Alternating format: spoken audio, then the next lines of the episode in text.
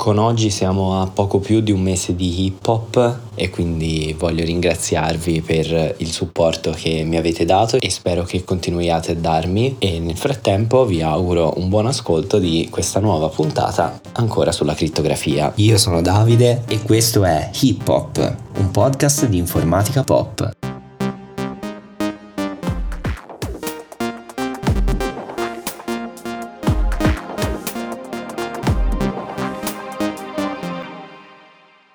Nella scorsa puntata abbiamo parlato di come e quando la crittografia, intesa come metodi per nascondere un dato contenuto, sia stata inventata. Oggi facciamo un piccolo passo fuori dagli idilli greci e romani e proviamo a rispondere alle domande quali sono le basi della crittografia e soprattutto perché funziona. Cominciamo dalle basi. Riprendiamo i greci della scorsa puntata, quelli che scrivevano sulle teste rasate degli schiavi. Ecco, loro non stavano facendo della vera crittografia, o meglio, non stavano facendo la crittografia per come la intendiamo oggi. Questo perché il loro metodo si basava sul fatto che il messaggio era letteralmente nascosto, cioè era difficile da trovare, ma se qualcuno l'avesse trovato non avrebbe dovuto fare nessun altro tipo di fatica. Il messaggio era lì, scritto in chiaro davanti ai suoi occhi, sulla testa dell'inconsapevole schiavo. Da Cesare in poi, invece, abbiamo cambiato approccio, ovvero a Cesare non fregava nulla se qualcuno nel mezzo avesse letto il suo messaggio, perché tanto non avrebbe potuto capirlo. Ed è questa la principale differenza e se vogliamo anche la definizione di crittografia. Ma perché chi veniva in possesso dei messaggi di Cesare non avrebbe potuto capirli? Perché chi non era autorizzato a leggere i veri messaggi non possedeva l'informazione più importante, ovvero di quante lettere fosse stato spostato l'alfabeto. Questa preziosissima informazione si chiama chiave e tutti i metodi che abbiamo visto nella scorsa puntata e che generalmente ci possono venire in mente come metodi di crittografia sono a chiave segreta e si chiama segreta proprio perché come un segreto è condiviso condivisa tra poche persone, idealmente due, e se qualcuno di esterno la scoprisse non sarebbe più un segreto. Oltre a segreta possiamo anche chiamarla simmetrica, perché le due parti conoscono esattamente la stessa informazione, che appunto è la chiave. Nella crittografia quindi il nostro scopo non è tanto quello di nascondere i messaggi, di non far sapere dove e come stanno venendo scambiati, anzi quasi sempre i messaggi cosiddetti cifrati passano tranquillamente su canali canali di comunicazione non sicuri, non protetti. Pensiamo ad esempio quando siamo connessi ad un wifi pubblico senza password, oppure dove potrebbero esserci tante altre persone in ascolto connesse. Quello di cui ci preoccupiamo è invece il fatto che chiunque di esterno, anche se entrasse in possesso dei nostri messaggi cifrati, non possa farci niente, appunto perché non conosce la chiave. Arriviamo al cuore della questione. Abbiamo detto che il metodo di crittografia usato da Cesare non era poi così tanto sicuro, nel senso che anche un umano, diciamo abbastanza furbo, poteva decifrare i messaggi in un tempo ragionevole, quindi figuriamoci un computer moderno. Ma allora come mai proprio i computer che sono così veloci non riescono comunque a decifrare i messaggi? Beh, questo dipende di nuovo dagli algoritmi e da ciò che noi sappiamo su di loro. Vedete, le funzioni crittografiche sono costruite appositamente con delle particolari proprietà che le rendono molto facili, cioè veloci da calcolare, se si conosce la chiave, ma molto difficili, e cioè lente da calcolare, quando non la si conosce. Proviamo a fare un esempio. Se io vi chiedessi di indovinare la parola di quattro lettere che sto pensando, come potreste farlo?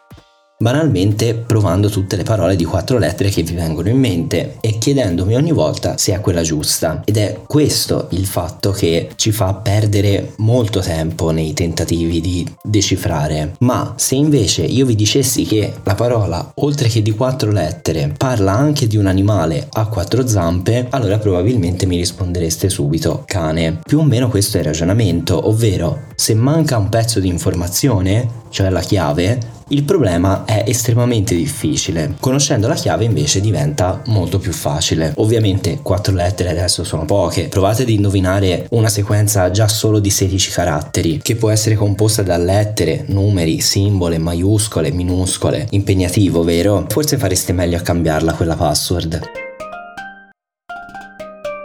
Quest'ultima parte la dedico proprio alle chiavi. Chi sceglie queste chiavi e come devono essere scelte? Quali sono i criteri? In un mondo ideale le chiavi sarebbero lunghe tanto quanto il messaggio da scambiarsi. Andrebbero usate una volta sola, quindi una chiave per messaggio, e soprattutto dovrebbero essere puramente casuali. Sì, esatto, dovrebbero essere 100% casuali. Ma cos'è la casualità? Come facciamo a dire se una certa sequenza è davvero casuale? Ecco, in effetti è molto difficile dirlo e anzi ci sono molte teorie a riguardo. Semplificando al massimo potrei dirvi che una sequenza per noi è casuale se non abbiamo un modo facile e veloce per descriverla, ma di questo magari ne parliamo un'altra volta. Per il momento mi limito a dirvi che ovviamente chiavi così belle non esistono, più o meno, e quindi quello che facciamo facciamo è usare delle chiavi corte, non cortissime ma comunque corte. Avete mai sentito i 128 bit, 256 bit, eccetera? E soprattutto le riutilizziamo, ma non ditelo a nessuno, ok? Anche perché, dai, le riutilizziamo giusto un pochino e poi sì, le buttiamo, dai, promesso.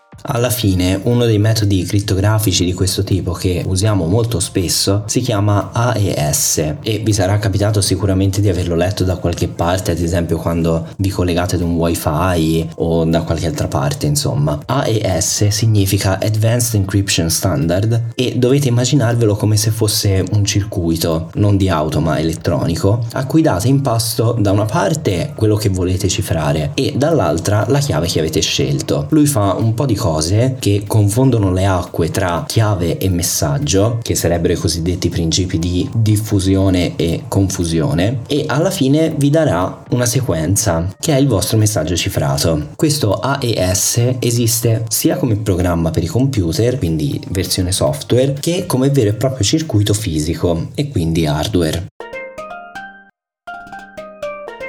Eccoci arrivati a trarre le conclusioni sulla crittografia a chiave segreta. Abbiamo visto come conoscere un piccolo segreto ci apre o ci chiude delle enormi porte e che questo segreto comunque ci consente di far viaggiare i nostri dati in modo sicuro anche su vie dove non è proprio detto che non ci sia nessuno che ci sta leggendo. Quindi ricordate, siccome le password sono le vostre chiavi, assicuratevi che siano lunghe, non riutilizzatele e soprattutto devono sembrare casuali. Ci siamo intesi? Io per oggi mi fermo qua, vi do appuntamento alla prossima puntata. Vi ricordo di seguire Hip Hop su Instagram cercando Hip Hopcast o al link in descrizione di questo episodio, di lasciarmi 5 stelline o un pollice in su a questo podcast su qualsiasi piattaforma lo stiate ascoltando e di diffondere la voce tra i vostri amici sottolineando quanto divertente sia l'informatica, vero? Vero? Alla prossima, ciao!